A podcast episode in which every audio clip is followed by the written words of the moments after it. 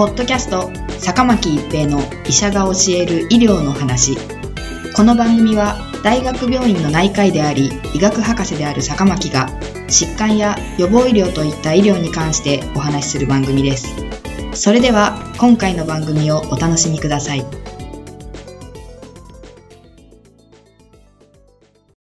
皆さんこんにちは、坂巻一平です。ポッドキャスト、坂巻一平の医者が教える医療の話。今回はロボット手術です。これまで泌尿器科で行う前立腺がんの全摘術と腎がんの部分切除術だけに保険が適用され、それ以外は原則的に患者側の自己負担となっていました。ところが、2018年4月から胃がん、食道がん、直腸がん、膀胱がん、子宮体がん、肺がん、中核腫瘍に一気に保険適用の範囲が広がりました。ロボット手術とはどんなものなのでしょうか？ロボットといっても機械が自動的に手術をしてくれるわけではありません。執刀医の動きを忠実に再現する3から4本のロボットアームに細長い内視鏡カメラと超音波メスや監視などの手術器具を装着し、患者さんの体内に挿入します。執刀医は別の操作台に座ってモニターに映った体内の 3D 画像を見ながら指先や足で遠隔操作をする仕組みになっています。日本では主にダヴィンチという米国製の機械が使われています。ロボット手術は正式にはロボット支援下内視鏡手術などと呼ばれていますが、実際にしていることは細長い内視鏡カメラや手術器具をお腹や胸に挿入して体内の画像を見ながら操作する腹腔鏡や胸腔鏡などの内視鏡手術と変わりません。ただし、腹腔鏡や胸腔鏡は患者さんの腹壁や胸壁を視点にして動かすため、通常とは異なる方向の動きに慣れなければいけません。また、平面のモニターを見ながら行うので、慣れないと奥行きがわかりにくいという難点があります。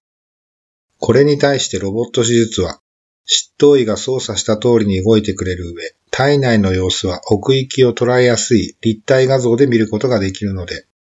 腹腔鏡や胸腔鏡に比べて断然操作しやすいと言われています。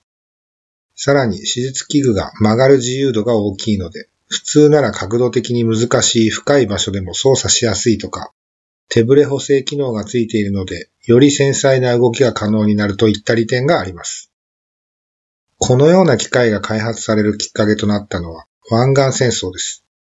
アメリカ陸軍が戦地で負傷した兵士を医師が現地に赴かなくても手術ができるように開発を始めたのが最初と言われています。湾岸戦争終結後も民間で開発が続けられ、1999年にダヴィンチが完成しました。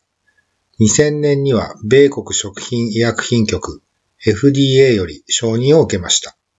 日本でも2000年3月に慶応義塾大学がいち早く導入し、九州大学や藤田保健衛生大学などで国の承認を目指した治験が行われてきました。すなわち、実は20年近くの歴史がある装置なのです。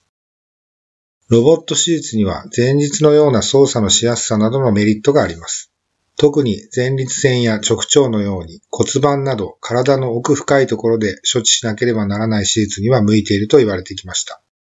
しかし、腹腔鏡手術の名手などの中には、ロボット手術をやってみたけれどメリットを感じなかったという医師もいました。ダヴィンチは購入するのに2億から3億円、維持費が年間1000万から3000万円、使い捨ての消耗品も1回数十万円の費用がかかります。腹腔鏡手術ならそんなに費用をかけなくてももっと安いコストで同じクオリティの手術ができるというのが腹腔鏡手術を得意とする外科医の意見です。また安全性を懸念する声もありました。もし動脈などを傷つけて出血した場合、腹腔鏡手術ならすぐに回復して止血することが可能です。しかし、ロボット手術はアームを抜いたり、機械をどかしたりするのに少し時間がかかります。命に関わる事態に陥る前にスムーズに対応できるか疑問というのです。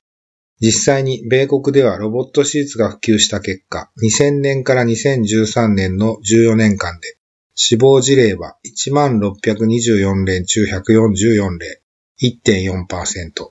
負傷事例は1391例、13.1%であるとの論文が2016年に発表されました。